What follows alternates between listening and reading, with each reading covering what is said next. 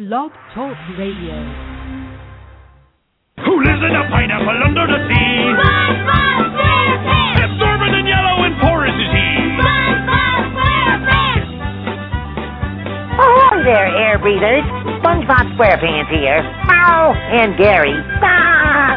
You are filling your ear holes with the Dennis Daniel Show. Yeah! SpongeBob SquarePants!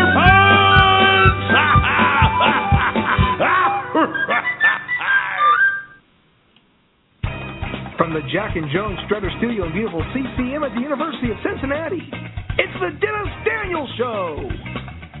Tonight's guest, voice actress Kelly Sheridan. And now, here is your host. He is the first ever recipient of the Bearcast Radio Lifetime Achievement Award, Dennis Daniels. Woo, woo, woo. You know it.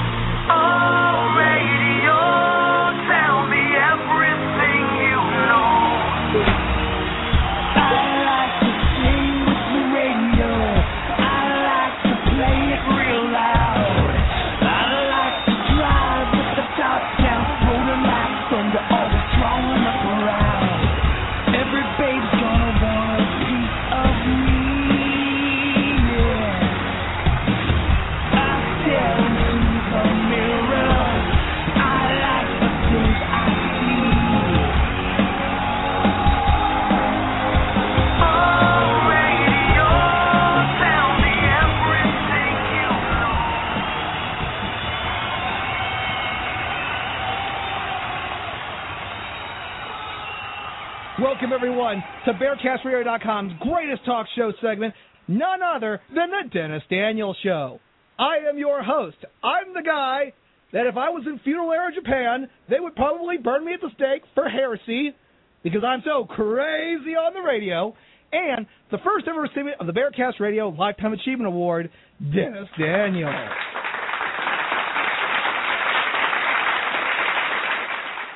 Merry Christmas.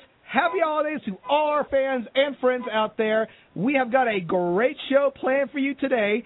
And what better way to get into the Christmas season than an all new Dennis Daniel show stocked in your stuffer? That sounded weird. Today on the show, we're going to cook up some low calorie but high tasting Christmas treats with Japanese chef Ukyo Kuonji. We're going to show you guys how to get those pesky rat demons out of your chimney so Santa can come down on Christmas Eve with feudal era demon slayer Sango. Uh, you can join John Pokemon as he travels and explores the supernatural goings on at Torrington Academy with local center agent Diana Lombard.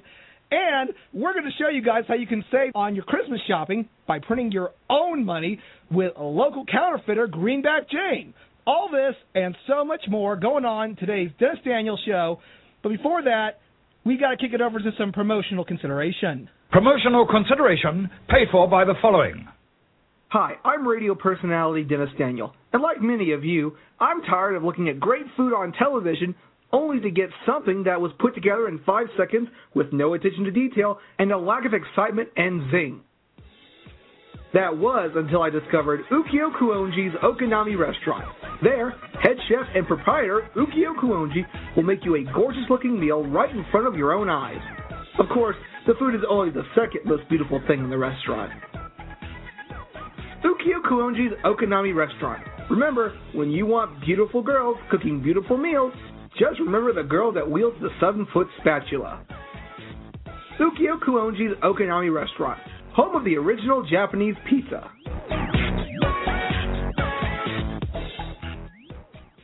Uh huh. Y- yes, boss. What, what, what, what, do you, mean we're not doing any of those things on the show today?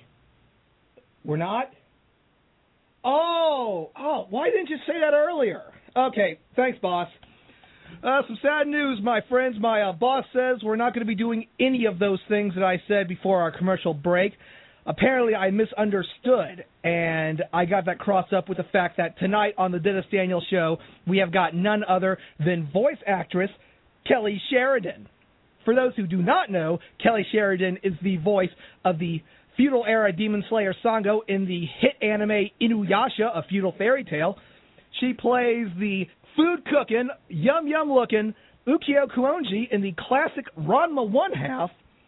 And of course, Diana Lombard in the classic cartoon Martin Mystery. When I liked Martin Mystery, that was a good show. That was actually one of the good shows. It was made by Marathon, and those are the guys responsible for Totally Spies, and that was a pretty good show too. Though they never aired on Cartoon Network, they put it on Nicktoons like at three in the morning on Friday mornings. I don't know why they did that. That was kind of stupid. That was stupid. But anywho, we have got big things going on here on the Dennis Daniel Show. Coming soon, a very merry Dennis Daniel Christmas, our first ever Christmas special. And you are not going to want to miss a single moment of that. Some familiar voices are coming back to spend the holidays with us. So you know it's going to be great. And speaking of, guess who has a credit in the all new live action Sailor Moon independent film? That's right, yours truly. And yes, I am serious, bro. I play the important role of guy that gives money to help make the movie come to life. It's a lot better than Megami's role. She came out of a school and got eaten, so I think I'm doing a little bit better than she is right now.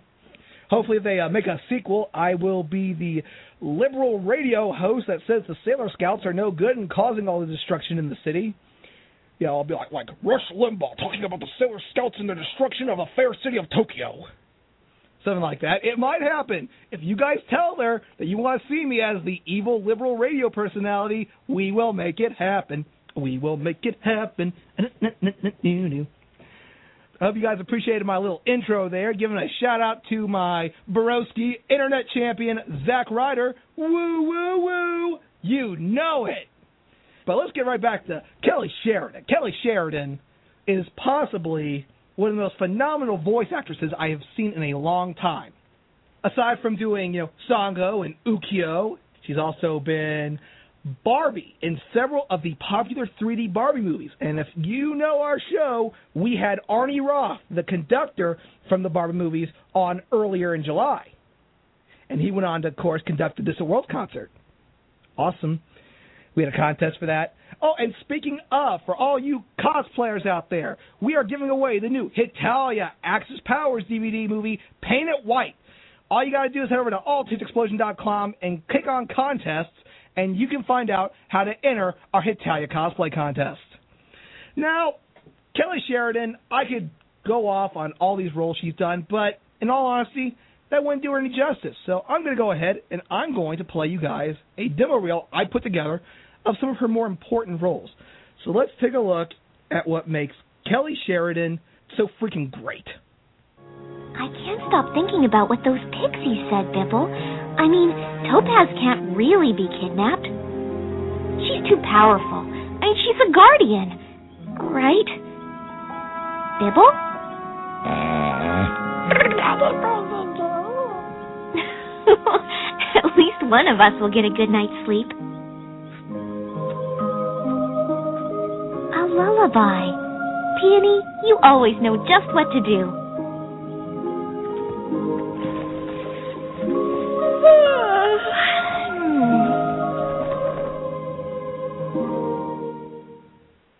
Those men are from the Nuevo Laredo cartel. They're a branch of the Girolamo familia based out of Florida. I was hired by the cartel to fabricate old bills that are out of circulation. My counterfeit bill design team is scattered all over the world, but thanks to the internet, that's never been a problem. I'm the team's chief organizer, the leader, if you will. So, what did you screw up to end up being chased by them? Nothing. We didn't screw up. The problem was that they were ignorant Neanderthals. They lacked patience. To be clear, the only reason I accepted this job in the first place is because I was told I'd be able to make perfect counterfeit money. I'll be the first to admit I was shocked by the Super Z bills. The paper it produced was absolutely perfect, especially the composition percentage. The ratio of cotton to linen fiber is controlled at exactly 76.8 to 23.2. And yes, there are some people who say that you can produce product in a laser printer, but that's unforgivably amateur in my opinion. Compared to that, these guys seem quite professional. They had a Swiss-made printing press specifically for this job. Oh, I'd do anything to get my hands on one of those, but they're monitored so closely it's next to impossible to do it. Excuse me, but what are you two doing? Uh, ooh, ooh, I know this. Uh, studying? Wrong! You're breaking every library rule ever created. Now, I know you're just a goody two shoes die, but you should really take a chill pill. I am not a goody two shoes. I just have a healthy respect for authority. That's all. Oh, yeah? Let's just see about that. I'm gonna put this book back, and I'm not even gonna look where.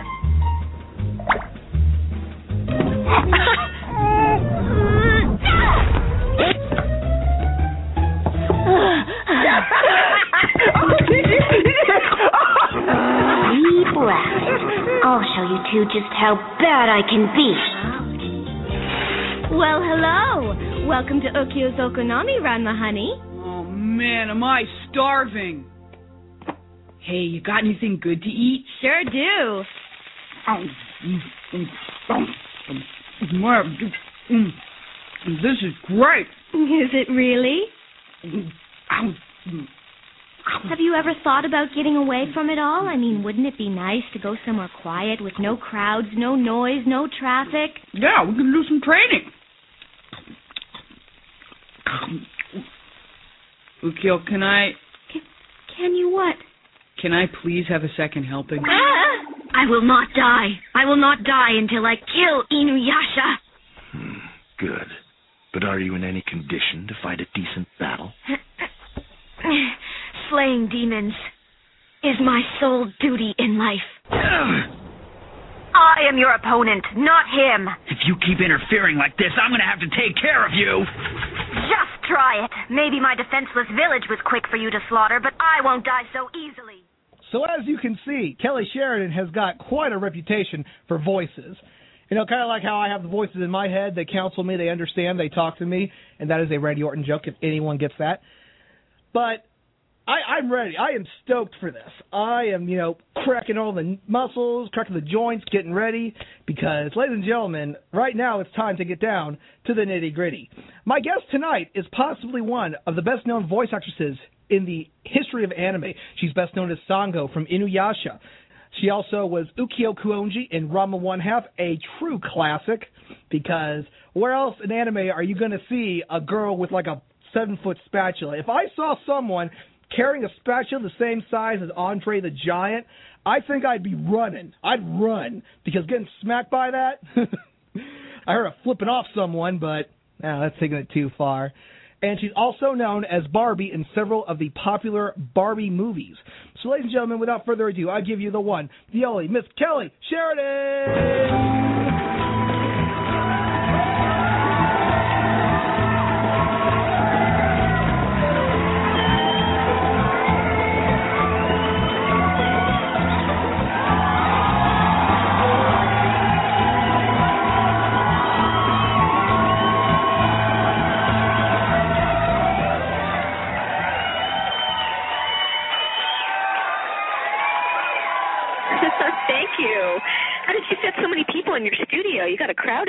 It's the magic of radio magic. Uh, but um, but I gotta say, this is truly a huge honor, and I thank you for doing this with us. I gotta tell you, in high school, Inuyasha was one of the first anime I could really get into. I had to I had to have a friend record it for me because I didn't have a VCR back then, and it was just it was so cool. I actually think I started getting into Inuyasha when Sango was introduced. Oh, that's awesome. You know, it's a lot of people say the same thing that Inuyasha was kind of their first, the first anime that they really got invested in, which is very flattering. You know, because we worked pretty hard on it and we did a lot of them. But uh, it's and there's still fans that are discovering it now, which is great. I mean, with all the DVD releases that are out, I mean, there are a lot of DVDs. I mean, there are box sets, there are independent DVDs, there are four movies, and I, I mean, I think the the best one of the bunch is either Beyond the Looking Glass or or Affections Touching Across Time. Of course, the first two. Well, we spent hundreds of hours recording that show. I mean, I, and that was just me alone. I can't imagine they must have spent thousands recording everybody. Uh, so yeah, it's but you, yeah. But you worked with such a great cast. I mean, Richard Ian Cox, Kirby Morrow, David Kaye. Yeah, they're okay. No, I'm kidding. Oh. I know they're fantastic, right? You can't. Uh, I think every voice actor in Vancouver was on that show at one point or another. So, Uh, a, the cast party was really fun when we finished. oh, I, I, I, the person wasn't there though, and that's Scott McNeil because Koga was never in any of the movies. Aw, oh, I, I, I made some Koga fans upset. Too soon. He's a stinking wolf. I'm a poor Koga. Uh, Koga, why you know in any Inuyasha movie? I'm sure Scott would have done it if they'd written one in for sure. You know, he uh he's game. Oh, I, I he's game for anything. I've, I, as I've heard. I mean, I've seen, I've seen. You guys don't just do a whole bunch. Of, I mean, you guys have done uh, like a whole bunch of different shows, and it's it's amazing. But we'll get more into that a little later on in the interview. Um, what got you interested in voice acting? Well, uh, like most people in voice acting, I kind of fell into it by accident. I think that's kind of a common thread for any voice actor you, you talk to because when I started, which was back in the early 90s, um, not a lot of people thought of it as a career. You just, you know, cartoons got made and you didn't really think about how they got made, most people so I was a kid and I I had an agent because I was really into theater and performing and and uh my agent would send me out on various auditions mostly for film and TV stuff but one day I had a voiceover audition and you know I went to the audition and I thought hey this is fun I don't have to dress up which you usually do for film and TV auditions it was in this little sound studio so that was kind of neat and all the people were really nice and and laid back. I thought, yeah, I can I can get used to this. This seems pretty fun. So I was a kid, really. Sounds like the real deal, Lucille. yeah, um, for those who are wondering, for those you know maybe out there wanting to uh, get their start in voice acting, there is a, a website, voicesforall.com. I, I, I went to one of their uh, classes this past Monday at UC, and I want to make sure that everyone knows that there is a, a place that you can go. They do offer beginner and master class level classes for those who want to may pursue a career in voice acting or voiceover. Oh, that's cool. Awesome. Yeah, and there are places like that all over the country, in Canada also. Um, lots of uh, lots of people that have you know are voiceover professionals teaching classes and and I'd say any kind of training you can get as an actor is is beneficial. Just anything that's going to make you more comfortable performing and and teach you a few tricks. Yeah, BearcastRadio.com. This is the Dennis Daniels Show. We have got Kelly Sheridan on the air. Now, do you have any kind of professional educational background in voice acting? Not in voice acting, but I do have a theater degree, which I think is probably the best training I could have gotten for to be a voiceover actor. I don't think there's really any, prof- uh, not that I know of. I don't think there's a professional degree in voice acting, um, but a lot of people got their start in radio, or you know, I had a four-year theater degree, which and theater's great because it's very similar to voiceover in the way that you play a bunch of different characters. It's a lot more flexible than filming TV is, and and you know you work on your voice a lot in theater school. And and when you're in the studio, you have to project. You have to be kind of larger than life, which is a very theatrical kind of thing. So there are a lot of people, um, a lot of voiceover actors who have theater training. Yeah, well, uh, we said people like are starting radio, and uh, hey, I guess I'm in the right place. Exactly. Yeah, a lot of people start in radio. Um, the guys that have been around for a while, Terry Klassen and Mike Donovan, and a whole bunch of those guys did radio. Uh, David Kaye did radio. It's a great way to start. You get comfortable in front of a mic, and and I'm sure you know you just get used to putting it out there, which is what you have to do when you're a voiceover actor. Yeah, putting it out there every day. That's what I do. Yeah, yeah, jump to the edge of the cliff and leap off and leap of faith. Now, uh, how do you prepare for an audition for a, a role? Well, it depends on the part, but usually um, I'll get the what they call them sides, which is a, a scene or two from the script uh, that the producers send you, and I'll I prepare for it like I would a theater audition or any other audition. I figure out. Uh, hopefully, there's some kind of backstory um, provided also. So I figure out who the character is and and what they want, and how they get what they want, and you know all of that just ends up being manifesting vocally rather than physically and vocally like you do for a theater audition. And I, I I have all this weird system of of a way that I mark up my script of where I want to take pauses and breaths and if I want to accelerate pace or you know I'm kind of clinical that way. I tend to notate a script like a like a music sheet kind of. And then I just go in and give it my all. And oftentimes you're given direction or an adjustment in in an audition. So a lot of it's kind of winging it. Also, a lot of it is just um, being able to change it at a on a dime if the director wants you to in the audition. They frequently do because I think more so they just want to see if you can if you can take direction because they're they're looking for that as well when they're casting. Yeah, because you got to do what the boss man tells you. Get the boss man dime, the boss man time. That's right. I've been known to argue back once or twice when I think that a different choice should be made and it's supported by the script. But for the most part, the director's got an idea of how the whole show is supposed to sound, and they're the one who's talk who's talking to the producers and the clients. So they have a whole different perspective that that I as an actor don't. So, um, so yeah, it's um, once in a while it gets heated. We think, no, I should be saying it this way because it says it in the script this. So uh, I've been I've been known to win a few and and lose a few. well, what what you your ratio? What think your uh, win loss record is? What more losses than wins, or more wins than losses? Mm, I think I'm probably about fifty fifty right now. Yeah. Neither winning, yeah. neither losing. Just in. That's in right. You got to inject some charm into those arguments, or you end up as like the snotty actor. So it's it's like a it's a fine line. You've got to finesse the director sometimes over to your point of view. Yeah, you want to finesse it, but you don't want to come off as a giant douche. Right. Correct. Essentially. Yep. We we stop we stop getting work too, which ends up happening. Yeah, yeah. Now we've talked to some of our our previous guests like Wendee Lee and Kristen Freeman, and they've been talking about having to get a second job to support themselves while they're doing their voice acting. Have you had to get a second right. job? Uh, no, I've been doing exclusively voiceover for probably about six years now, and, and prior to that, I taught at a youth theater while I was doing voiceover. Um, so it's been several years since I've had any other job than this one.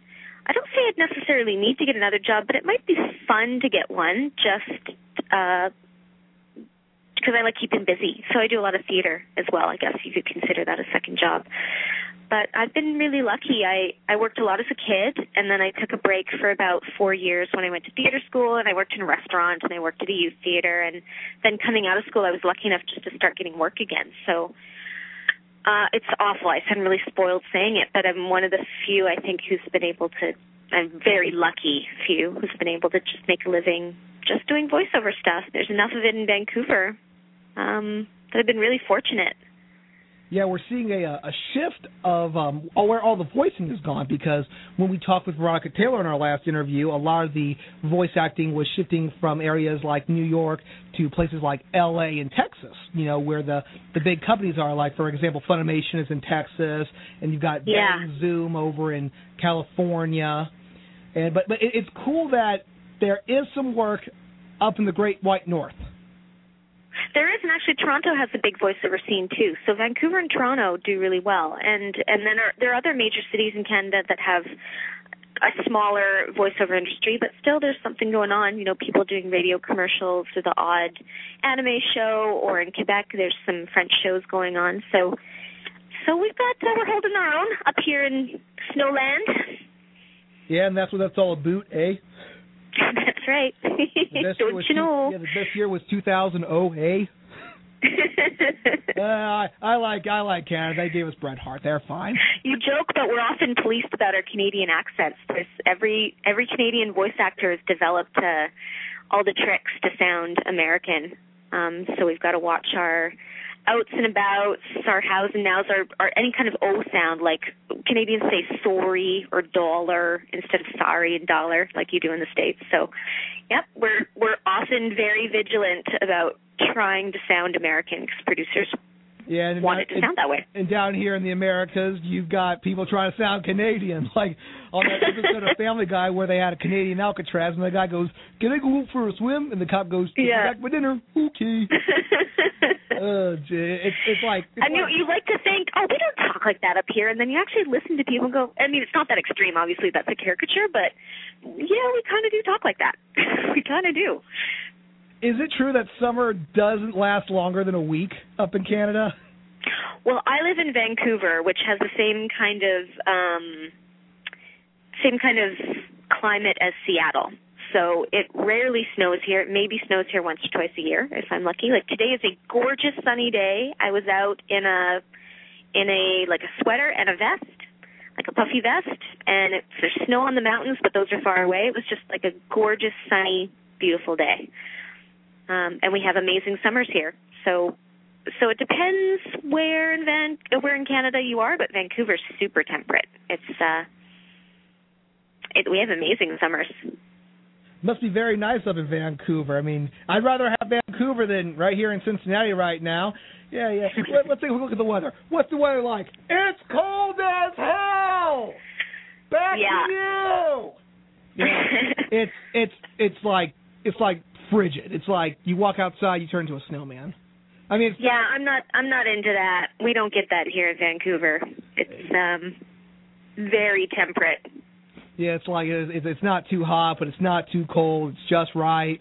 It's like the uh it's like the Goldilocks of weather. It's pretty great. It rains a lot, so you have to like the rain if you live here, but uh but I don't mind it. I mean, I grew up here, so I'm I'm used to it. I've got my rain knocks me out. Got my gum boots and my umbrella. Yeah, you, you just got to go out in it. That's the that's the trick. People try to stay in, indoors when it rains, but in Vancouver you'd end up doing that nine months out of the year. So you got to just go out and be willing to like get kind of wet. that's all. Uh, well, I, I work I work at a grocery store, and last week it poured cats and dogs, and rain and snow. So I do know a thing about going out in the rain for extended periods of it. So Yeah, it's not got your glorious, but it gets the job done.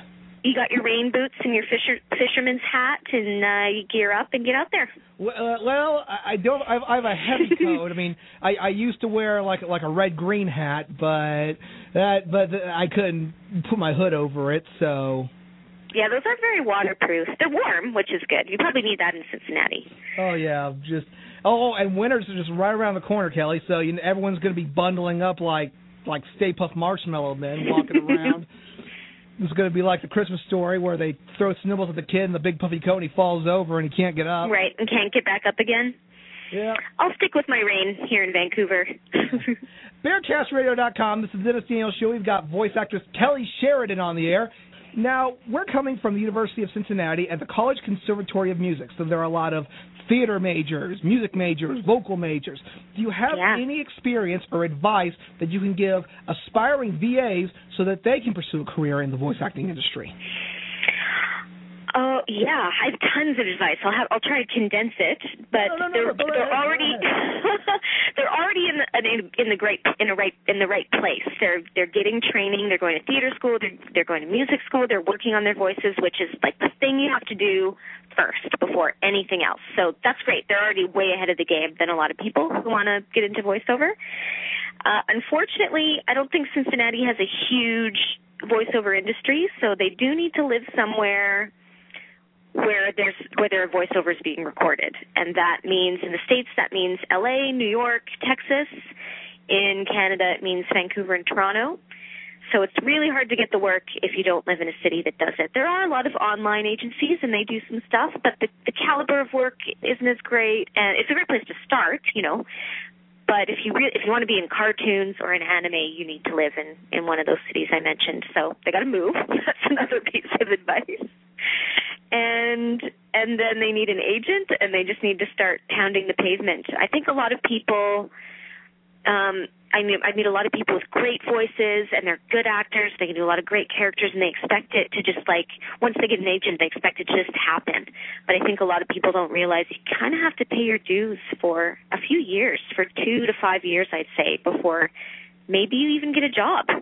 You know, you've got to get an agent first, then you've got to get them to see you for auditions, and then you've got to land the audition. Um, so tenacity definitely, definitely is a factor. Um, there's a fantastic podcast. I don't know if, if you've had Trevor Devall on your show, but he's a Vancouver actor. He's been in a ton of stuff, and he has this amazing podcast uh, where he interviews voiceover actors. And there's a segment in every podcast where he asks them for advice for prospective voiceover actors. You know what, you know, if they could give people advice, what would it be? So I highly recommend that as a listen because people talk about how they got into voiceover, what it's like in the studio, um, advice for people going into it, and they answer questions. It's it's a phenomenal resource and really funny, like a really funny, great show for people who who want to know what it's like. Sounds like Trevor's cutting in on my turf. You should have him on the show. You guys could duke it out. All right. Uh, what, what's his last name again? what's his last name? Trevor Devall, D E V A L L. It's TrevorDevall.com Trevor is his uh, show. Yeah, and it's a podcast on iTunes, so you can download it on iTunes, and and um, they can download your show and they can download his show. They- Well, they should And then they get- show, it's just it's awesome. they could get a 24 hours a day voiceover awesomeness constantly in their headphones. Well, who who, who wouldn't want to to listen to Trevor Devall? I mean, I'm I'm looking at his uh his list right now, and wow, he's got some. Oh, wow! Oh wow! He's gonna have David Kaye on the show, and and and, and James Yes. Taylor, and oh, and Kyle Yeah. Hebert, and uh and uh wait wait what what's this? Kelly Sheridan. I have maybe have been on the show. Yes, I, I think I was his first female guest, and I made it out alive. So Yeah. that's my claim to fame. Well, well, well, maybe maybe your second one. The first one, that's. I'm sorry. I'm I'm being terrible. I'm sorry. Now, what was um one of your first roles, if you remember? Do you remember by chance one of your first early roles? I do. I remember my very first. It was a guest spot on this show called um Captain Zed and the Z Zone. I think that's what it was. Or Captain, yeah, I think that's what it was. Captain Z and the Dream Team, or Captain Z and the Z, the Z Zone. And I actually landed that part while I was auditioning for something else. I was in the studio and I auditioned for this part, and um the director for Captain Z, Paul Quinn, I think it was, was walking by in the hallway and heard me and said, "Oh, we need a young teenage girl for our show tomorrow. She sounds good. Let's bring her in." So I didn't get the part that I was there auditioning for, but I got a part on this other show, and it was just a one-day thing, but it was so fun. Um, and that was what kind of kick-started it. I was lucky enough to be one of the only young women in Vancouver who was doing voiceovers at that time, just when it was starting to really get going in Vancouver.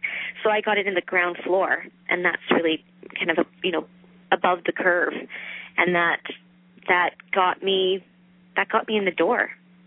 You know, sounds like you had a pretty interesting uh, start into voice acting, and of course, that would pave the road for such many classic characters. And that leads us into our next question. One of your earlier roles and a personal favorite of mine was Ukyo Kuonji from Ranma One Half. How did you audition for that role, and how did you, um, you know, develop her character? Well, I'd never heard of Ranma when I went in. Um, that was in 1994, so like you know pre-internet, and uh, I, I prepared for it. From what I remember, I prepared for it like I did anything else. I they had a little breakdown, they had a picture of her, and and I figured out right away. Okay, she's she's like really romantic and girly, but she's got this massive spatula that she beats people with. So she's also got to be kind of feisty. And I just kind of went in with a read like that, and I guess uh, I guess it paid off. Um, and I had no idea at the time how insanely popular it was. It wasn't until I landed the show and I went in for the first record that um, Toshi, Toshi Yoshida was there. He was the script super, script consultant on that show and on Inuyasha actually. So I've known him for almost 20 years. And he said, "You have no idea what you're getting into.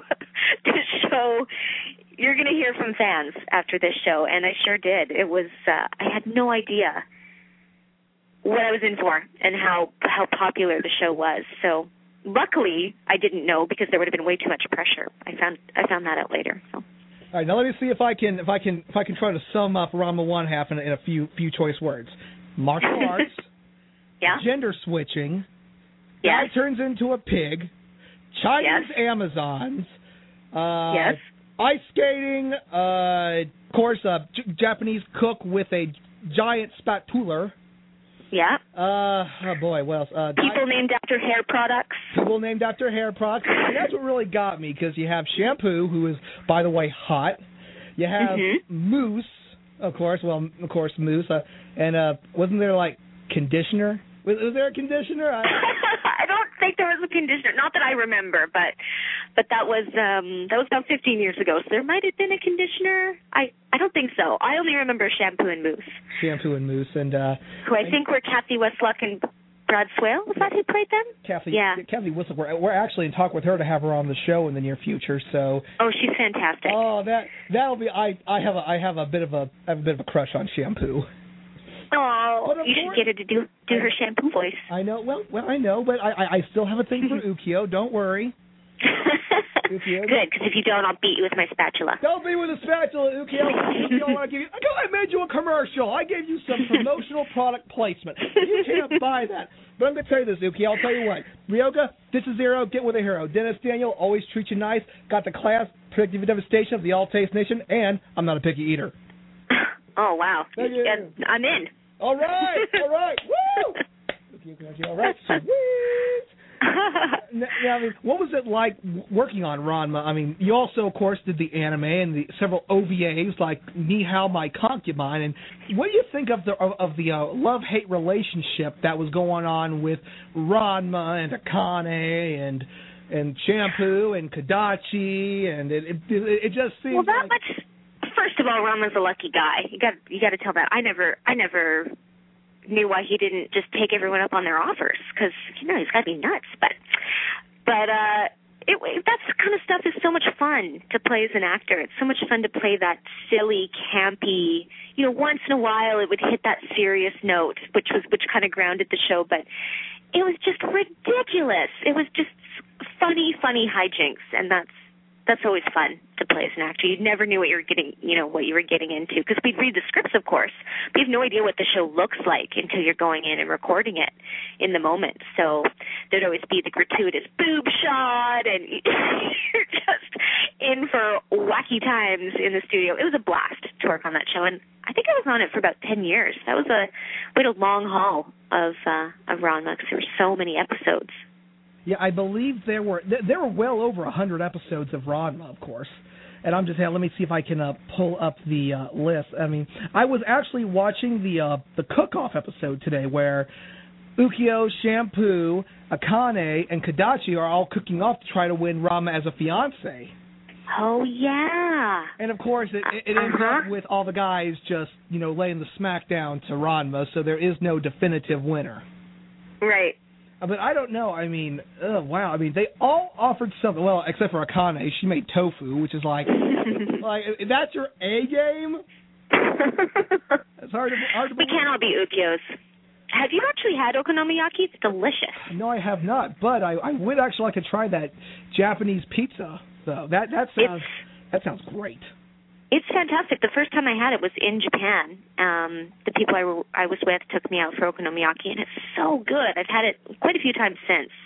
It's re- it's not really like potato um, like pizza. It's more like an omelet. It's more like a potato kind of omelety, delicious concoction with Japanese mayo and fish flakes. It's so good. You got to try it. I will. Uh, oh, and for those who are wondering, Ranma One Half had 161 episodes, two feature films, and 13 OVAs. It's all a haze, Dennis. it's all I, a. I know, but it's still such a kick-ass show. Yeah, that was a fun one.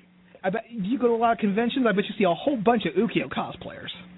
You know, I don't. Uh, I've only been to a few uh, to a few conventions because I'm usually working when when they're happening, or you know, I just don't get out to many. But um, the couple that I've been to were more recent, and I, I ended up seeing way more Sango costumes than Ukyo costumes, and and those are phenomenal because they've got the armor on, and they've got the Hiraikotsu on the back. They're just like really cute. There's a 12 year old girl who came by and I signed stuff. Her parents didn't really know what Inuyasha was. They said we just knew that we had to get her here to meet you, and she had to wear this outfit. But can you tell us what the show is? And you know, she's just like Sango.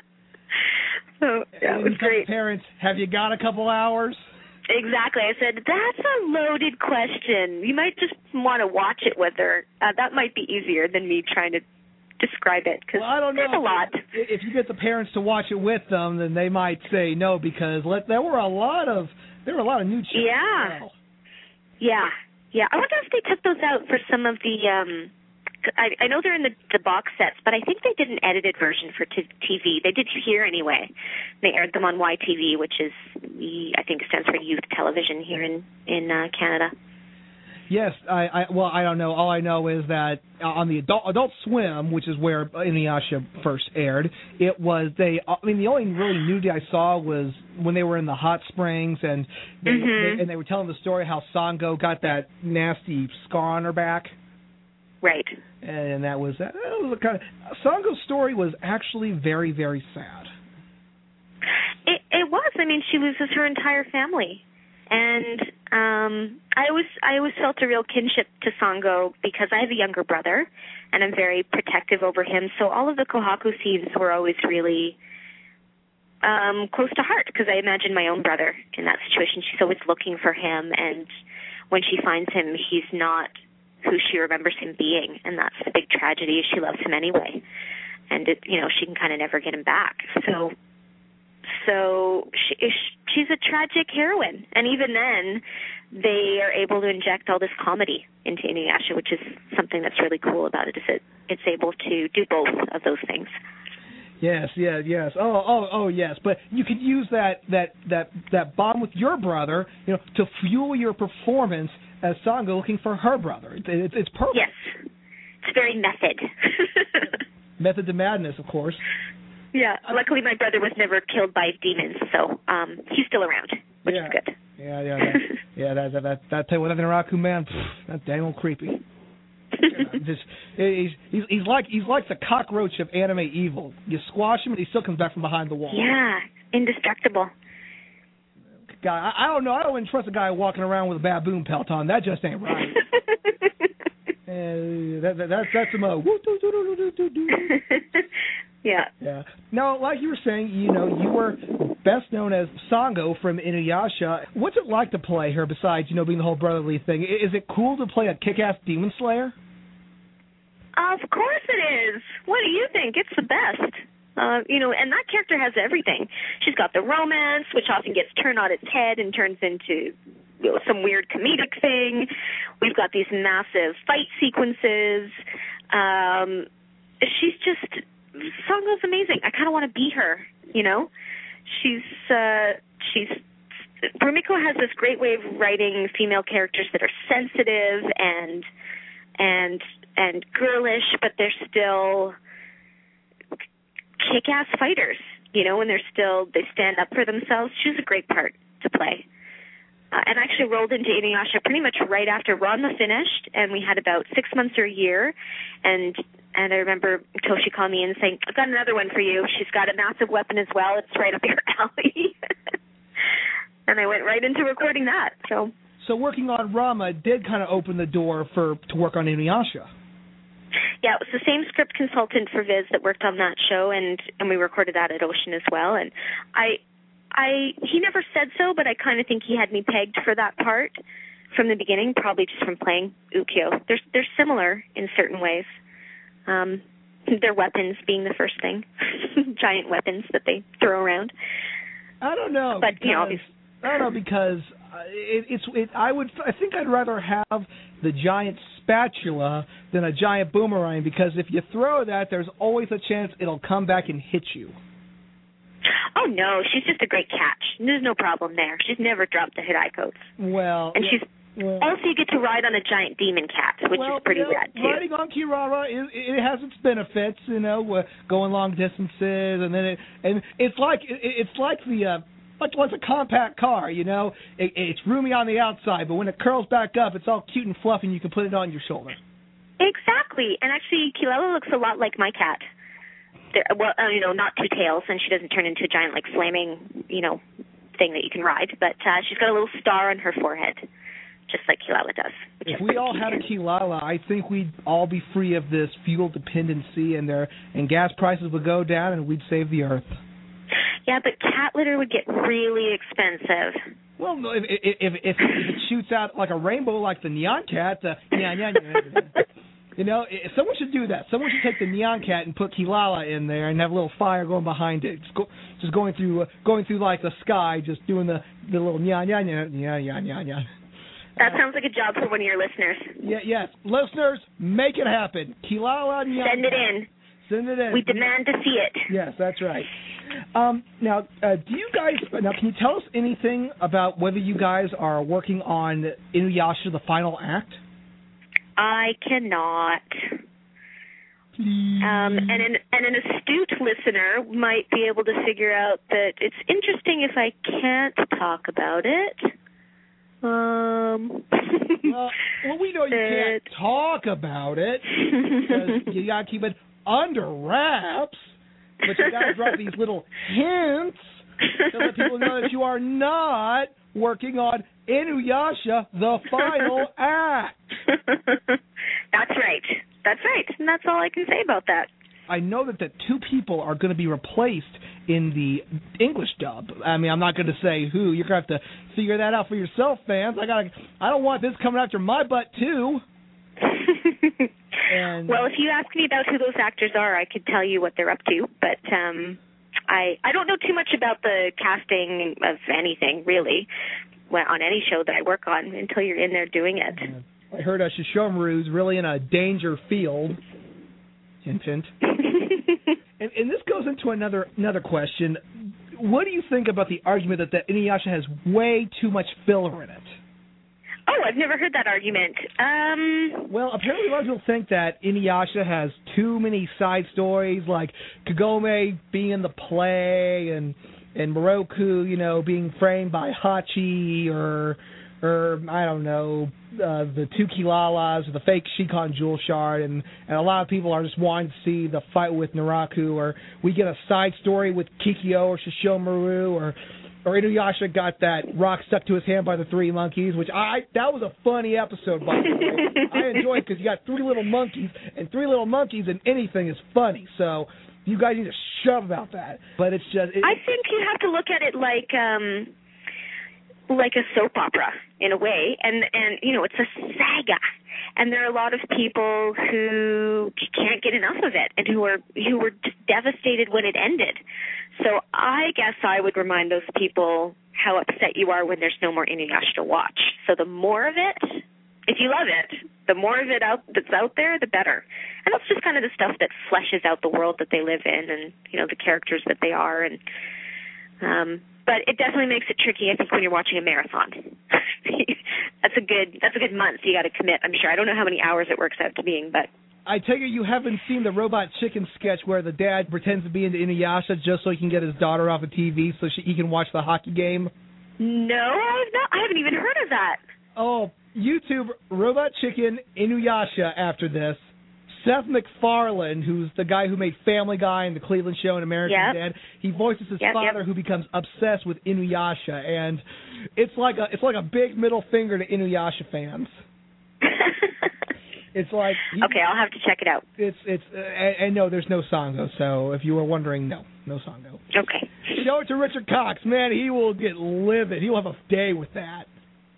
Oh, knowing Richard, he'll love it. I'm gonna. I'll send it over to him. I'll watch it and send it over to him as a as All a prank. Yeah, but you were saying that Inuyasha's kind of like a soap opera. I don't know. Days of Our Inu doesn't sound really catchy. so I think they picked the right title for sure. We'll return to Days of Our Inu after this, Yeah. or Days of Our Shikon after this. Now, many fans want to ask: Does Sango have feelings for Miroku despite this love-hate relationship? You know, she loves to hate Miroku. Of course she does. Of course she does. I always played it that way. That you know, I think there were a lot of chances for them to get together early on, and he always blew it. But uh yeah, I think she's I think she's in love with him, but she's also not a doormat, so she's not going to truck with no nonsense. I don't I don't know Kelly because I mean Miroku, you know, he he's playing the field pretty hard, you know. He that's some big Pippin right there, you know, because Pippin ain't easy. Well, Sango likes the bad boys. Oh, oh, well, ah, then why why why isn't she with Inuyasha? I mean, Kagome just seems to be whining all the time. And I'm getting all too the- furry, maybe. Maybe she doesn't like that much body hair. I don't know. I'm not sure. I didn't delve that deeply into into that side of her character. it's just unique how how how they play off each other, you know. It, especially when you know Miroku's you know stroking the rear end and everything, and that's just that shocked me actually. Like whoa. And she falls for it every time. She falls for the sweet romance, and then Then he gets rub, her every time. Yeah. Of course, but of course She's a he, glutton for punishment. of course he he gets his comeuppance with the boomerang to the head or a fist. Which It's true. I think he kind of likes it though. I think he likes taking a beating once in a while. Well, you know, you got to.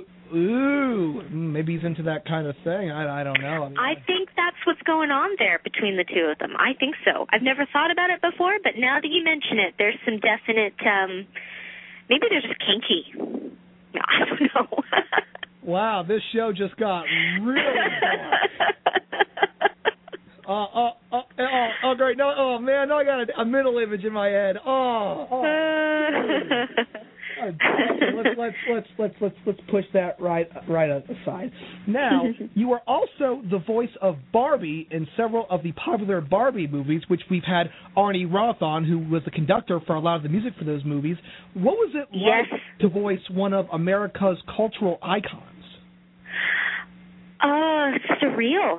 I mean, a dream come true. I played Barbie for uh 10 years and it was amazing. I mean, I got to my name is now listed in the same credits alongside Tim Curry and Anjelica Huston and Kelsey Grammer, like really wonderful Martin Short, amazing actors. Um just a, a phenomenal experience and and my, and my ideal in the way that I've never desired to be famous. So I get to play this amazing iconic character, but walking down the street, no one would ever recognize me, which is perfect. That's that's my ideal world. Um, she's just a a great character, and, and the way they kind of the way they wrote her for those ten years I was playing her it was a pleasure to play her because I think she was a really great role model. Um, you know, Barbie always saved the day. She never relied on the prince to come and save her, and she always tried to see the good in people. It sounds it sounds cheesy, but that's something I really liked about those movies. Um, and it's something that parents could have on in the background and not worry about their kids watching. I just think they did a great job, and I really enjoyed really enjoyed playing her. Let's just hope Barbie doesn't pull a Sesame Street YouTube page if, if you heard about that, because that that'd be the that'd be the downfall of society if that happened. oh boy! But um, I did see a couple movies, not not by choice, not by choice. I, I have a sister. so- Well, it's different if you're not a four year old. It's um, you know, they're not quite as uh, probably not quite as engaging for for adults but to watch over and you- over and over again. I thought you did a pretty good job on as Barbie, and I I could not watch one of the newer ones, even though they've got Barbie: A Perfect Christmas coming out. I mean, you were in Barbie and a Christmas Carol, and I, I never saw that. I'm like, like Barbie is Scrooge. I'm like, but Barbie is the kind-hearted person. How, how are they going to pull that off? I'm sure they'll find a way.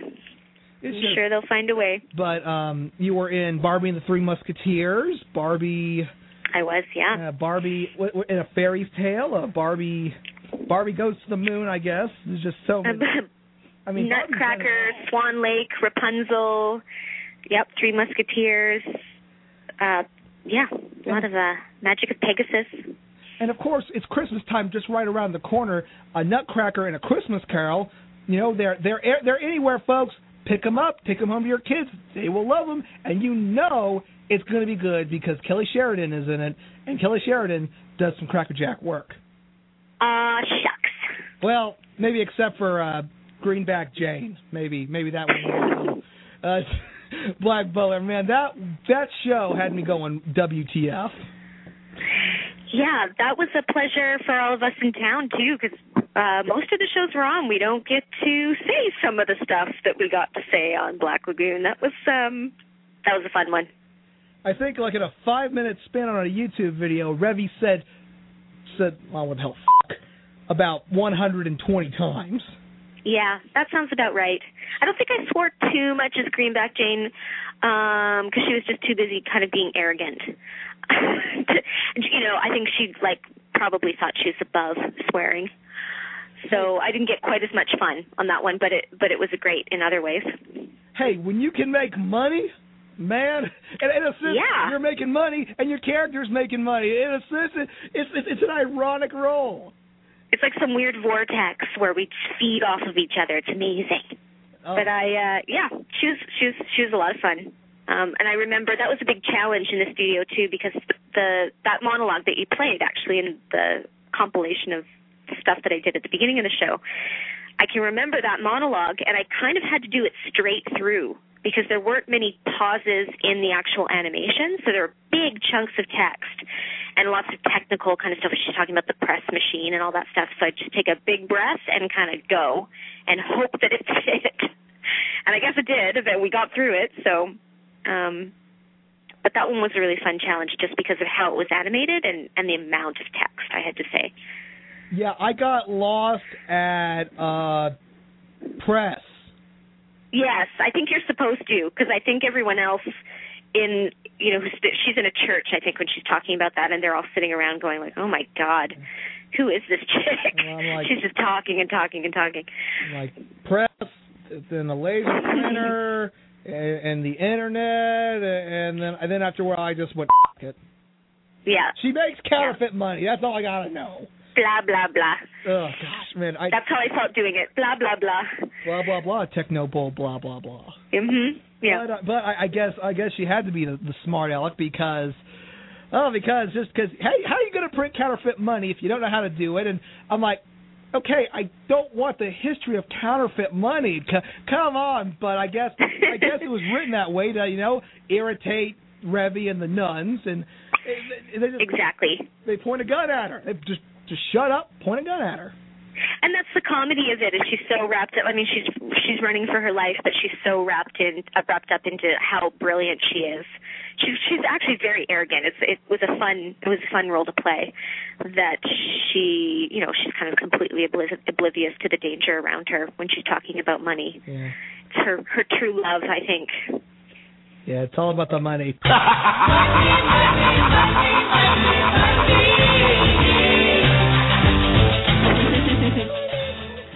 okay, so we move on from you know from anime, and we're and we, we now dive into shows like Martin Mystery, which I like I said I thought was actually pretty good. You played Diana Lombard, who's Martin's yep.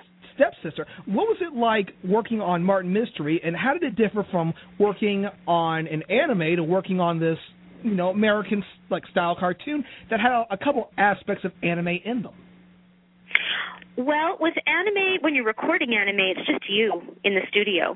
So you're not working off of other actors. I mean, sometimes you can hear what they've recorded if they've come in before you, but you're not playing immediately in the room with these other actors. So with Martin, which we recorded before they animated it, all of us were in the studio. Um, and Sam and I kind of probably had the most to say to each other. Sam Vincent, who played Martin, and actually Billy, he played Billy also. Uh, and it was just a blast. It was really fun. I think they purposely cast the two of us to play opposite each other because we have a really good rapport and we were great at this kind of back and forth, frenetic, crazy thing that they wanted. Um, and they and they the pace was always a really big thing with that show because they wanted to animate it like an anime show. So they wanted it to be fast and really crazy. And that was what we had to do in the studio. So we're actually going at that speed that you hear that you hear in the show. And then they also had us record a whole bunch of miscellaneous, they call it a Walla library, which they do for most shows, which is just a bunch of miscellaneous sounds, like a bunch of laughs and gasps and things like that that they can insert where they need it. But we did a massive Walla library for Martin Mystery because they knew they were going to animate all this extra stuff that didn't have dialogue, all this weird, you know, things where they suddenly turn into something two feet tall and he's rolling around on the ground laughing and crying and they needed a bunch of just miscellaneous weird noise to be able to stick into anything that they decided to do off the cuff. I liked Martin Mystery because not only did you have Samuel Vincent in there, who people best know as Double D from Ed, Edd n Eddy, which is probably one of the best shows of all time, but you also yes. had a giant caveman yeah, yes, Java, Java. Caveman. That was awesome. What shows yeah. have cavemen working in cafeterias? Not many. I'll, yeah. I'll tell you that much. But to have one of these shows that is emulating anime, but with an American feel to it, not many shows do that. I believe only a few, like like um, Totally Spies and yeah, which and is another marathon show. Yeah, Marathon's great at that. They really have that style down for sure and it's successful. People people like it because it's really fun to watch. It's always weird though because the um the show's in in, in Torrington and that's uh in Sherbrooke, Quebec, and people are like, they're, they're on their Google going, where is Torrington Mhm. Academy? Does it exist? where where is the center? I do not know. And actually, for those who don't know, Martin Mystery was based on an Italian comic called Martin Mystere. I do know that. He wasn't a kid in the comic, though, was he? Was he? I do not know. Let me check. Let me check He it was out. older in the comic. Uh, let's see. I remember doing my research when I first got it, and now, of course, I'm getting old and it's gone out of my head. But uh It, it was actually based Yeah. in New York City, and he is a art historian, archaeologist, anthropologist, adventurer, writer, television producer, and a collector of unusual objects. yeah, they took some creative license for the show for sure. Because I don't think he was a teenager in the um in the comics. So this way they could have him get into all sorts of scrapes with girls. He was kind of goofy, and um Yeah, it only was an excuse to have. in the comic, uh, Diana was the his, his longtime fiance, later his wife, That's right. That's right. Yeah. and she's a social worker, angry with Martin because he often travels without noticing earlier, and surrounded by beautiful women. It's like it's like it's like, it's like the comic incarnation of Miroku. Man, the- that follows you like it's like like a lost puppy, man. yeah. Can't get rid of him. Oh, oh, but uh, yeah, but it, it still seems like like you've had an extensive amount of work. And um, and, and before we get into our listener questions, I, I, I got to ask you about this. Now you're on this show, and it's called Hero 108. Yes, on Cartoon Network. Yes, and you are Mystique Sonia, or as they say, Hero 003. Oh, I didn't know that was her number. Is it? I think it was 003. I was, I was doing some That's research. awesome. Yeah, yeah. I wonder who was 002 and 001. For those who probably don't know, 001 was me. I don't know. Oh. But uh, I don't know. I I haven't got any powers. I mean, I can't, you know, grow like a five foot tongue. And I actually, I actually have a joke about that, and it, it's not anything dirty. But the joke is that if Mystique Sonia French kissed you, she could rip your pelvis right out of your throat. You'd be in traction for a year if she kissed you. that might be a suggestion for season three. You can send it over to them. See, um, Oh, so so what was it like working on that show? It, it's a unique style of animation and a unique story where humans and animals are enemies, and they're fighting Yes. each other. And they're these heroes that ride on turtle tanks, turtle tanks, which is awesome, by the way. And they're trying to uh, uh, what unite the animal kingdoms and the people kingdoms and into this thing called Big Green, which just sounds like yes, and Big Green is the is the land that they live in, and they're not necessarily enemies with the animals. Oftentimes, the animals are deceived or cast under an evil spell. Um, and they have to battle the animals and then they usually win them over in some way and then the animals join big green so they accumulate these animal um friends and so every episode is a different animal they have like tiger king and lizard queen and all these different and there's always like one boss of the animals so you go and you fight the tigers and there's one big tiger king and it's just it's an action packed i knew that it was going to be a success the minute I read it because I thought I don't get this at all. This is made. This is obviously something that's made like for kids because I don't get it. And lo and behold, uh, it's a success and people love it. So they're doing their job. It's aimed at. Well, I'm not exactly sure who it's aimed at, but I know a couple of nine and ten year old boys who are gaga over this show who love it. It's a lot of fun to record. Um, I'm the only girl on the show, which is a frequent thing with animation. There's usually on these kind of we call them boy shows, like um Transformers or something. There's all these parts for guys, and there's like one girl, and every girl in town dukes it out over this one part.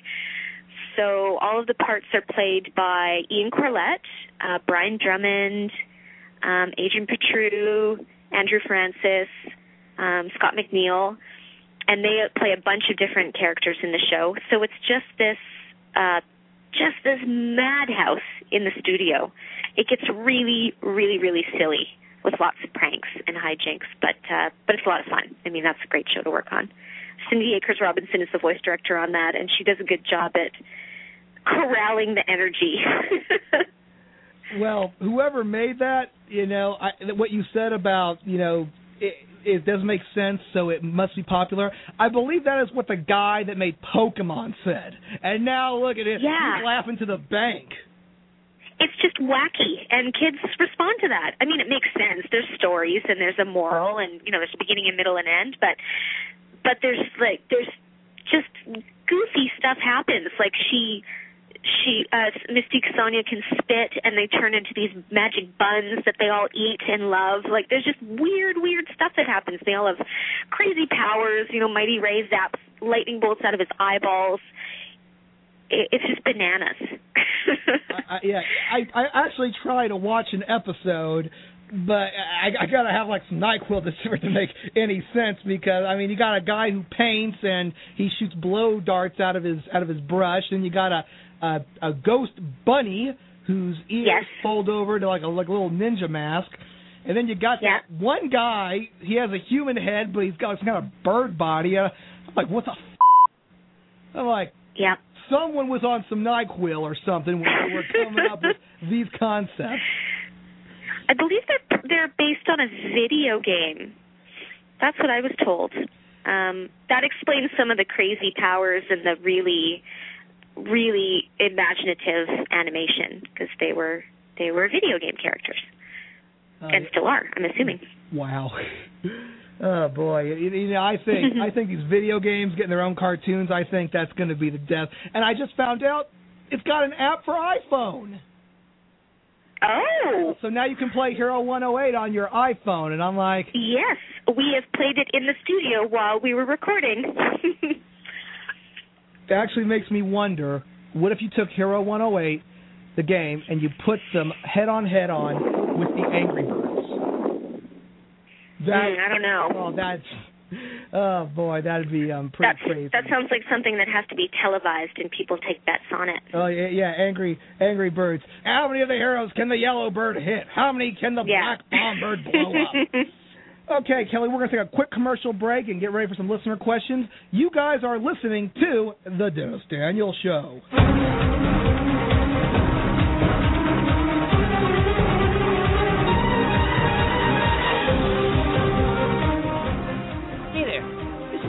When I'm saving the world with the power of my Ultimatrix, me, Kevin, and Gwen like to listen to BearcastRadio.com and to the All Taste Explosion with the Boogaloo Shrimp, featuring John Pokemon and the Dennis Daniel Show.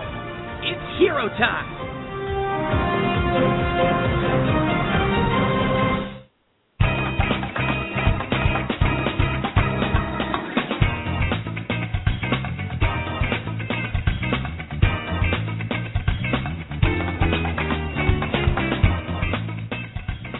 Back here on the Dennis Daniel Show. We have got voice actress Kelly Sheridan on the air. Are you ready, Kelly? Ready. Okay, our first question is actually a voice request, and it comes from Cedric Smith. Would you say "you dumbass" in Ukyo's voice? you ready? Cedric, is that who this is for? Yes, it is. You dumbass. What, what, Cedric. oh, okay, because I was like, what did I do? Oh, Commercial. Okay, I, I'm pretty sure he really appreciates that. I, we were talking earlier today, and he's a big fan of Ranma. He loves Ukyo, and and and, and he feels that she's getting a raw deal with all this Ranma running around. I think she does. I think she just should have settled down with a different nice boy. Don't you think? She could have just made him okonomiyaki all day and happy, but again, I play the girls that always want the always that are always searching for the unattainable fella. Yeah, but she should have just taken her uh, restaurant, invest some money into it, and make it the next big Starbucks. Yeah, I think she could have definitely um franchised that stuff. No problem. I mean, we got we got the commercial. We got the commercial right now. All you got to do a chain Yeah. of Ukyo Kuonji Okinama restaurants. Man, that would be the everywhere, everywhere. New York City, you see one, boom, look down the street, another one. And when you stand between them, time stops. That's actually the theory behind Starbucks. When you stand between two Starbucks, time actually stops. You know, here in Vancouver, there's um there's a corner where there are two Starbucks that are kitty corner to each other. So you just have to cross the street and then cross the street the other way and you're at another one. We are um I think next to Seattle we probably have the most Starbucks of anywhere per capita in the world. It's it's ridiculous. I wonder what an Ukamaki Starbucks coffee would taste like. Mm, Challenge accepted. salty. Well, well, you got to have some salt, you know. Again, not too much salt, raise the blood pressure and whatnot. yeah, Okay. yeah. From Zoids King eighty nine, I have a two-part question. Here in the U.S., everyone talks about Inuyasha, Martin Mystery, and X-Men Revolution, which everyone knows that you play Scarlet Witch. Yes. Ugh, I wouldn't want to cross her in a dark alley. Ugh. No, she's scary. But my very personal favorite was your role playing the trigger happy Leena Toros in Zoid's New Yeah. Century Zero. Part one. Overall, how did Zoids compare with your other more popular roles? And part two, if more episodes were to be dubbed in English, would you consider playing a role for that series? Uh, well, first of all, how did it differ from playing other parts? Well, I mean, obviously the character's different. The neat thing about Zoids actually is oftentimes we were allowed to do a bit of improv because there'd be, um, say, for example, the end of the show. She's fighting, and we'd have to make up a whole bunch of dialogue at the end of the show for them to fade out on. So that was really fun. That was one of the first shows I did with James Corrigal, who's a fantastic director in town, who who um, I've worked on a bunch of other stuff. And yeah, it was a lot of fun. And what was the other question? If they considered doing another series or more episodes to be added in English, would you consider playing a role for the series? Oh yeah, for sure. Of course. No, I gotta pay my bills, man. Oh yeah. Gotta pay the bills by riding it with lions and mechanical drills. Yeah, that's right. that, that was a really fun show. Because you're because there are these kids and they're piloting mechanical what lions. Uh, a bunch of different animals, but yeah, um, ligers. And the sad part And was they, they- never transformed into a Megazord. no, unfortunately. Yeah, and they'd and they'd uh, get into these battles and matches and and fight each other. And then there was, you know, it was the subplot of them training and and and you know, it was it was a lot of fun that show. Yeah. Our next question is from Callie. This is kind of an odd one, but I have a question for Kelly! Exclamation point. What was it like to have switch roles from Barbie to Sango? I remember being young and watching Barbie and the Nutcracker, then growing a little and watching Inuyasha, then nearly having a heart attack out of surprise that Barbie had the same voice as my favorite demon slaying character in my very first anime. So I'm curious to know how you switch between roles and how you prepare for each role. Thanks. Well, you're um you know, you're not doing both roles in one day or at the same time, which is which is handy. But uh that's just the life of an actor. Is you you, don't really play one thing for too long. I mean, in those cases, I guess I did. I played Barbie for 10 years and Sango for 10 years and Ukyo for 10 years, but but um but I'm not recording all the time. You know, we do one session for 2 days or so and then I wouldn't do, you know, wouldn't do anything else for another 2 months and you, and you're doing other stuff in between. That's just kind of um the life of an actor. Is you get in the mindset of what you're doing that day, and you go in and you do it, and then you kind of leave it at work.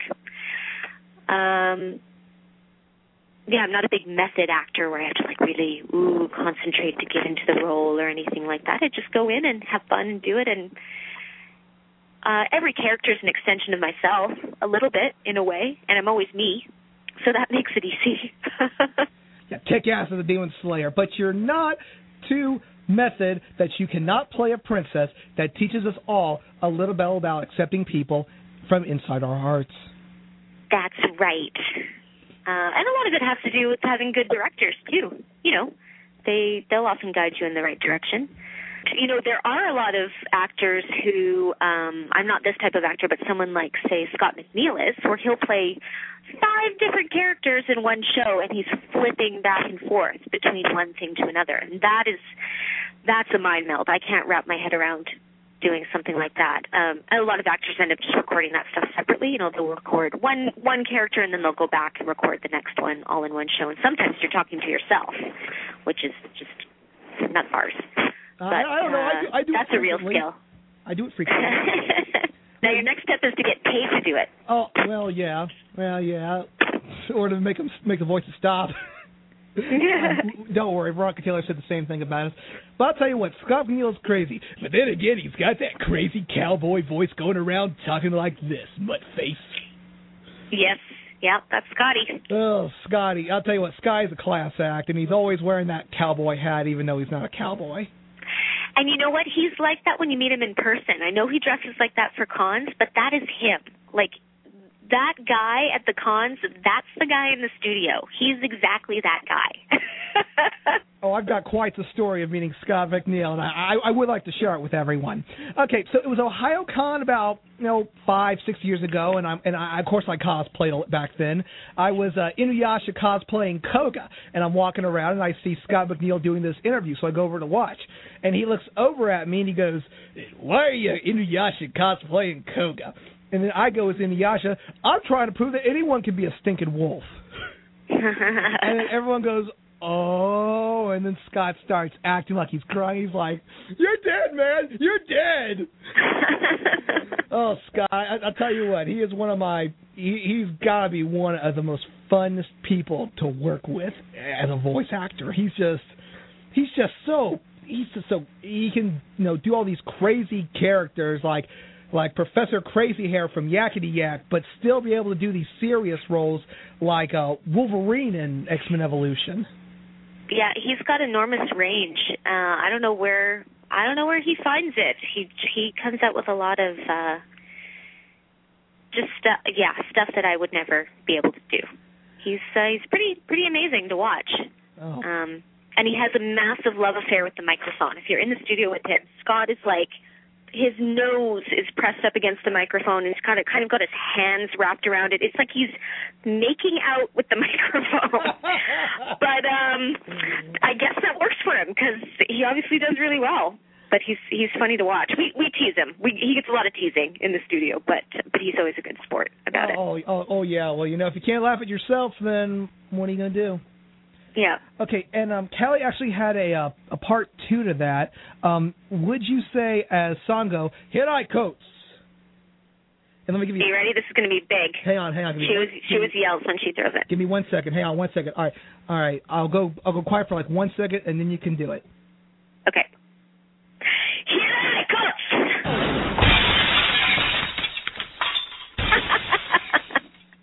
Hang on, wait, wait one second. Hang on. The soundproof glass! Oh my God! Oh no! Oh, Saga, what did you do? You just, you just threw the boomerang through a nine hundred dollar soundproof glass window. Oh my God! Blame your listener. She asked for it. But but but, but I just got done paying off Zimmer Hall when Gohan blew it up. How am I going to afford a nine hundred dollar soundproof window? what, what am I going to tell Doctor Owens? Oh oh oh, hey Doctor Owens, uh, the, the broken window. Oh, Theodore Lara Demon Slayer broke it. Uh, uh, Aflac covers that, right? Uh, um, State Farm covers that, right? Uh, oh, uh, I'm Clean up on aisle five. I know, I know. Sorry about that, that one. I know that was a. No, that, that that's why we're one of the best shows out there. It's funny. I mentioned that girl at that I met at the con who's dressed up as Sango, and I signed. I always sign when I sign Sango stuff. I sign Kelly Sheridan, and then underneath I put Hiraikotsu, and I you know I spell it out with an exclamation mark. And this kid's parents went, "What does that mean? What does that? Is that? What is that?" So then I had to explain that. I said, "Well, I see she's got this boomerang, and that she, and that's its name, and she always yells it when she when she throws it." Oh, okay. I think they were, were sure that I was writing something inappropriate on their on their kid's poster. I'm trying to figure out what Hiraikotsu means, but all, all I'm getting is how do you make your Hiraikotsu? And I, I don't want to make one. I want to learn how it. I was told it's the it's the name of the boomerang, but I don't know if it's if it actually means something in Japanese or if it's just a name they made up. I I don't know. Yeah, I think Hiraikotsu sounds a little more classier than Big Ass Boomerang of Demon Death. Probably it's that's a lot to say when you're throwing it. By that time, an enemy knows it's coming, and then they are able to stop your attack. It's just not practical. Well, I just want to know why does everyone got to shout their attack? I mean, Miroku's got to shout Wind Tunnel, Mhm. and and just got to shout Wind Scar or Adamant Barrage or Iron Reaver Soul Stealer. If they hear the first few syllables of that, I think they're gonna know what's gonna come next. It's part of the magic, Dennis. Get with it. Well, you, you you don't see me shouting radio attack and then screaming into the microphone. Well, maybe you should start. I don't know because if I started doing that, I, I think a lot of my listeners would go deaf. Oh yeah, I guess. And then you're out of listeners, and you're right. Yeah, you're right. And I'm up This play's better. Creek without a paddle, and that's not where I want to be right now. Now, our next question is from Rin Anime God. Do you by chance have a, a favorite role that you've done?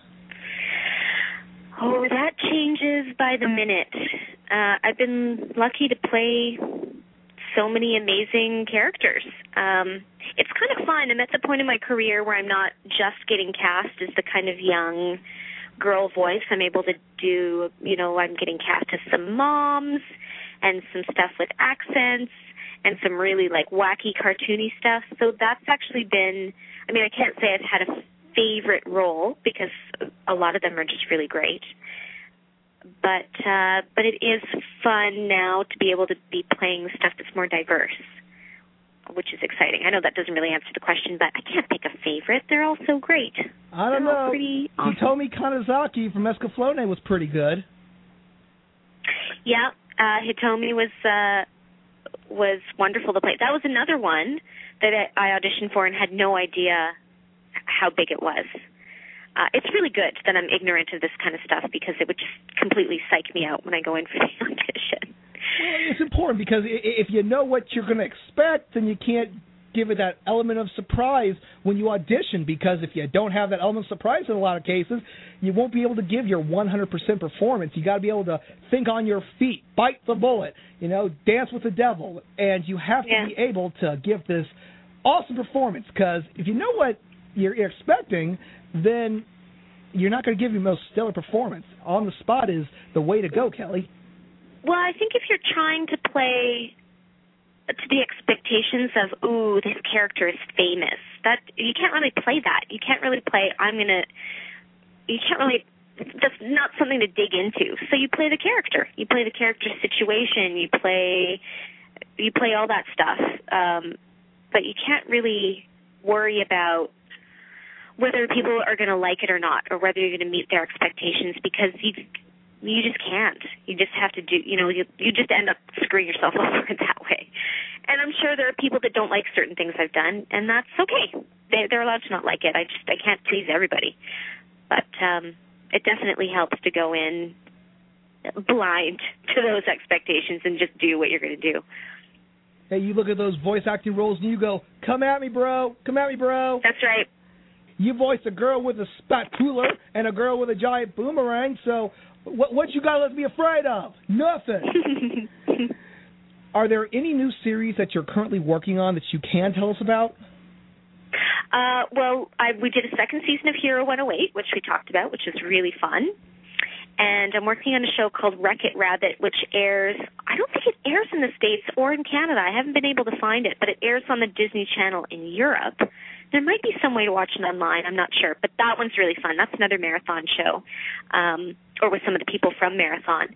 And it's about a giant magician's bunny. He's like a six foot tall bunny, a rabbit, I should say. And his his human best friend Jay, who's a who's a kid, and they get into all sorts of scrapes together because Rekkit has magical powers, but they always go awry. So something happens in the beginning of the episode, and it's a disaster, and they have to resolve it. And so I played Jay's mom on that show. Jay's the kid, and he has a mom and a stepdad named Morn. So I'm working on that show, which is a lot of fun. And um, those are the only things I can talk about. Unfortunately, they often make us sign a lot of non-disclosure agreements where there are shows that I really, really want to brag about and talk about because they're super exciting, but I have to wait until they come out to be able to talk about them. Uh, In other words, you know nothing. I know nothing. Uh, yeah, it's not like we can't talk about Inuyasha, the final act, because we cannot say that Kelly Sheridan is in Inuyasha, the final act. People who are saying Kelly Sheridan is in Inuyasha, the final act, should stop saying it. And if you have any evidence that Kelly Sheridan is in Inuyasha, the final act, you should go to your police because that has got to be an obscure lie.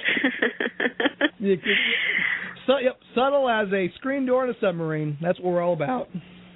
Yep, I'm uh, not. I'm not saying a word. Well, of course you can't say a word about it. I'm going to stop. That joke's getting old right now. um, so I don't know if you've answered this already, but what character do you think you resemble the most personality-wise? Well, like I said, they're all a little bit of me in some way or, or another. Um, but I'd say I'm probably a lot like Diana Lombard in a way. I'm kind of uh, I'm kind of anal retentive and I'm a little bossy. Uh, I think I probably have a better sense of humor than she is. I'm a little looser, but um, but I, I'm probably quite a bit like Di- Diana in certain ways, and there's a little there's a little bit of them in all of me. I'm sure, or a little bit of all of them in me. I like I like the smart bookie girl one. I like I like that. You know that that way you, you at least know she she'll be serious with you and not be a complete. Even though at times she can be a bit of a. I think Diana would loosen up and have a lot more fun. She wasn't always looking out for Martin. She keeps her on her toes. She's always chasing around, and that that stresses her out. If she could just read her books and do her nerdy school stuff, I think she'd be a lot more fun. Um, because she wouldn't always be chasing him around. But secretly, I think she kind of likes it too. I think she likes um She likes being the adult in the Like- young group.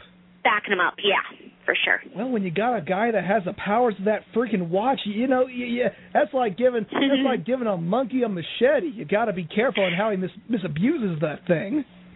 Here's a fun tidbit. Teryl Rothery, who played Mom on that show, also played the voice of the Watch. Man, if I had a watch like that, it'd be game over. I mean, Yeah, you could shoot out too. maps and legend X's and goggles and I think a grappling hook. If forget that James Bond stuff, give me a give me a center watch any day of the week. Diana never got one of those. Yeah, well, well, I, well, I, I can understand why Java never got one. The guy's pretty scared of fire, so eh, that's understandable. But Diana not getting one, that's just, uh, you know, brains can only take you so far.